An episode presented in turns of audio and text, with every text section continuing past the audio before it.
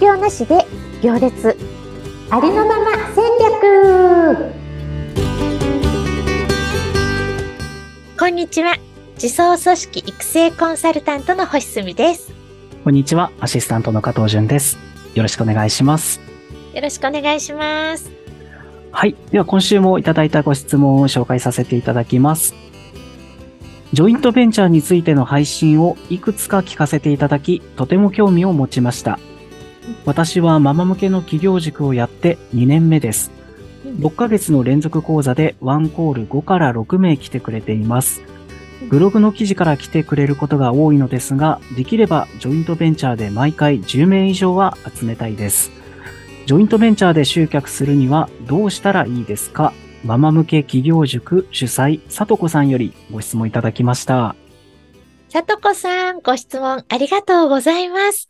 企業塾2年目、素晴らしいですね。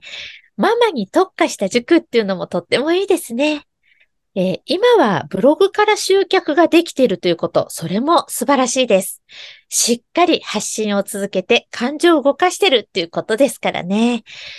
もうこのフェーズにいらっしゃる方ですから、ジョイントベンチャーで結果を出すのも早いかと思います。うん、えまず、ジョイントベンチャーの定義は、営業も集客もしないで、濃い見込み客と出会えて契約できるということです。もう本当に夢のような方法ですよね。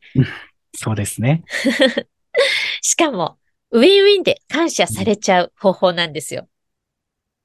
で、このジョイントベンチャー、いろいろな形があります。定義は、さっきも言ったように、営業も集客もしないで、濃い見込み客と出会えるということですからね。いろんな形があります。例えば、まあ、人気 YouTuber の対談ゲストに呼ばれる。これも自分では営業も集客もしないけど、その対談を見てくれた人から問い合わせが来たら、もう自分では何もしてないのに、お客さんが目の前に来るということなので、立派なジョイントベンチャーって言えると思います。同じような考え方で、雑誌などの記事、雑誌などに記事が載るっていうのもいいですし、まあ電子書籍だってね、本さえ出していればその本を読んだ人が申し込んでくれるので、これもジョイントベンチャーって言えるんじゃないかな、うん、定義としては言えるんじゃないかなって思います。なのでね、いろいろやったらいいと思うんですが、やっぱり私の一番のおすすめは、セミナーでのジョイントベンチャーです。うん。うん、特に、さとこさんのように企業塾とか養成塾など連続セミナーとかコンサルなどをしている方にはドンピシャな方法かと思います。私とかね、さとこさんのように企業塾とか養成塾、コンサルティングなどのコンテンツを持っている私たちがコンテンツホルダー。で、そのコンテンツを必要としているリストを持っている方がリストホルダーさん。で、そのリストホルダーさんと組んで、リストホルダーさんが持っているリストに対してセミナーを提供するっていうことです。はい。ここまで大丈夫でしょうか？大丈夫でしょうか？それを実現するためにやるべきことは3つです。さとこさんのフェーズだったらね、3つです。うん。え、企業塾にね、今まで参加した生徒さんのどんな悩みを解決してきましたか？生徒さんのビフォーアフターを明確に言語化できてると思うんですが、改めて言語化してみましょう。まあ、例えばね、ママ向けの企業塾ということなので、こんなのかなって想像すると、あの、例えば、経済的に自立したいと思いながら、パートで悶々と日々頑張っているママが、自分がやりたいことで起業して経済自立ができる。まあ、こんなビフォーアフターじゃないかなって思うんですけど、いかがでしょうね。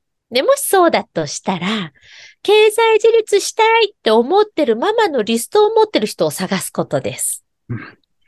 まあ、言い換えれば、経済自立したいけどパートで日々頑張っているママってどこに集まってますかっていうことです。ビフォーの状態の人たちが集まっているところ、そんなリストを持ってる人のリスト出しをしましょう。もう20でも30でもいいですよ。たくさんリスト出ししてくださいね。まあ、例えば、まあ、今思いつくだけでも、例えば、全国でやっているママフェスの主催者とか、まあ、ママ交流会とかね、よく見ますよね。そんな主催者とか、まあ、考えるとね、パパッと今思っただけでも出てくるので、考えるとたくさん出てくるかと思います。はい。で、そんなリストホルダーさんに、そのリストの方々に喜んでいただける、こんなセミナーできますよって声をかけます。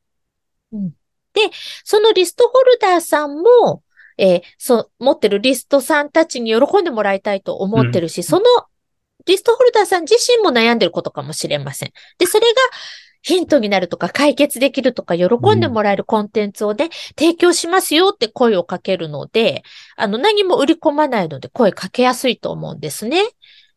そして、え、ポイントはですね、セミナーは無料でいいですよって言うんです。うん。セミナー無料でやりますよって。ただ、あの、個別相談だけ、希望者だけで全然売り込むことはしないんですけど、あさらに知りたい方とか個別相談だけさせてくださいねって。そこだけコンセンサスを取っておきます。そうするとね、大抵のリストホルダーさんは、もちろんもちろんいいですよ。ありがとうございますっていう感じでうん決まるんですよね。で、セミナーやって、喜んでもらって、で、こちらは個別相談希望者さんさえいたら嬉しい。まさに三方よしの形なんですよ。はい。で、個別相談に実際来てもらっても、もちろんそこでも売り込んじゃダメですよ。はい。相手からお願いしますって言われる流れで行います。え、さとこさんはもうバックエンドもしっかりあって2年目ということでご実績もありますので、あとはまあ1時間前後のセミナーを作ってジョイントすればいいだけですよね。え、ここまでなんか一気に一方的に喋っちゃったんですけど、加藤さんなんか質問ありますか？さとこさんに代わって。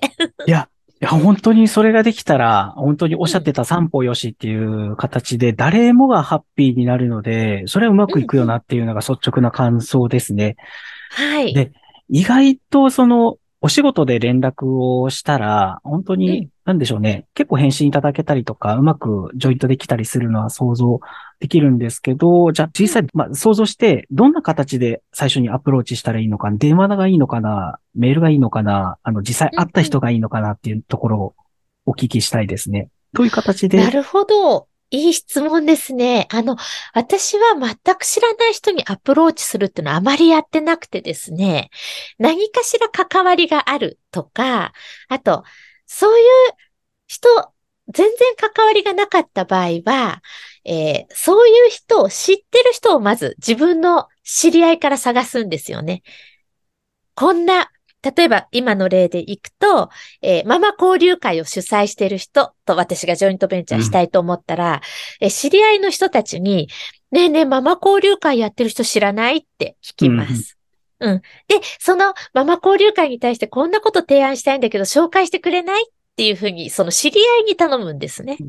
うんそうすると、知り合いは別に売り込むわけでもないし、その知り合い、自分のママ交流会を主催している知り合いにとってもいい話だから、あ、ぜひぜひって言って繋げてくれるんですよ。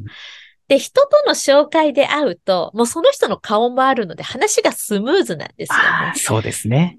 はい。なので私は全く知らない人にアプローチはしないです。私の場合は。ただそれができる人はしてもいいと思いますよ。もちろん。うん、どんどんしたらいいと思うんですが。こう見えて私はチキンなので、はい、そんな、そんな方法をとってます。あの、この人知らない、こんな人知らないって、周りの仲良くなっちゃえば、もう私も遠慮しないので、はい、あの、相談ベースで相談して、あ、だったらこんな人知ってるよって、わ、こういうことしたいから紹介して、みたいな感じでつなげてもらって、アプローチします。はい。ありがとうございます。やっぱりなんか自分の思ってることを口に出すとか発信していくっていうのが大事なのかなっていうふうに感じました。いや、本当に本当に本当にそうなんですよ。言わないと誰にも伝わらないし、言えば何かしら繋がっていくんですよね。そうなんですよね。意外とこんなこと無理だろうと思ってても、口にしてたら、なんかね、意外とその、い行きたいところに行けてたっていうことがあると思いますね。素晴らしい。そしてこのジョイントベンチャーについては動画でもまとめています。よかったら説明欄から LINE にご登録くださるといつでも自由に動画見れますのでよろしくお願いします。よろしくお願いします。この、えー放送の概要欄にも貼らせていただきますので、そこからもぜひチェックしてみてください。はい。